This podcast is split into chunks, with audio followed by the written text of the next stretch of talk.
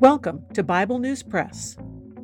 Our goal is to discuss biblical faith beyond cliches and buzzwords, whether such words are religious or political. Sometimes we sit around the table and fellowship. Sometimes we do a little time travel.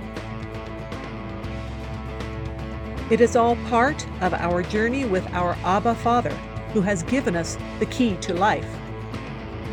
We do it with Jesus, and we do it together. Welcome. Hello, I'm Laura. I will be reading Psalm 66 from the World English Bible. For the chief musician, a song, a psalm. Make a joyful shout to God, all the earth. Sing to the glory of his name. Offer glory and praise.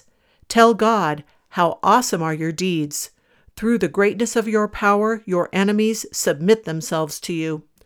All the earth will worship you and will sing to you. They will sing to your name, Selah. Come and see God's deeds, awesome work on behalf of the children of men. He turned the sea into dry land. They went through the river on foot.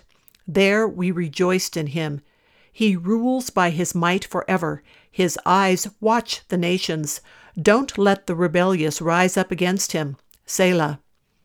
Praise our God, you peoples. Make the sound of his praise heard, who preserves our life among the living and doesn't allow our feet to be moved.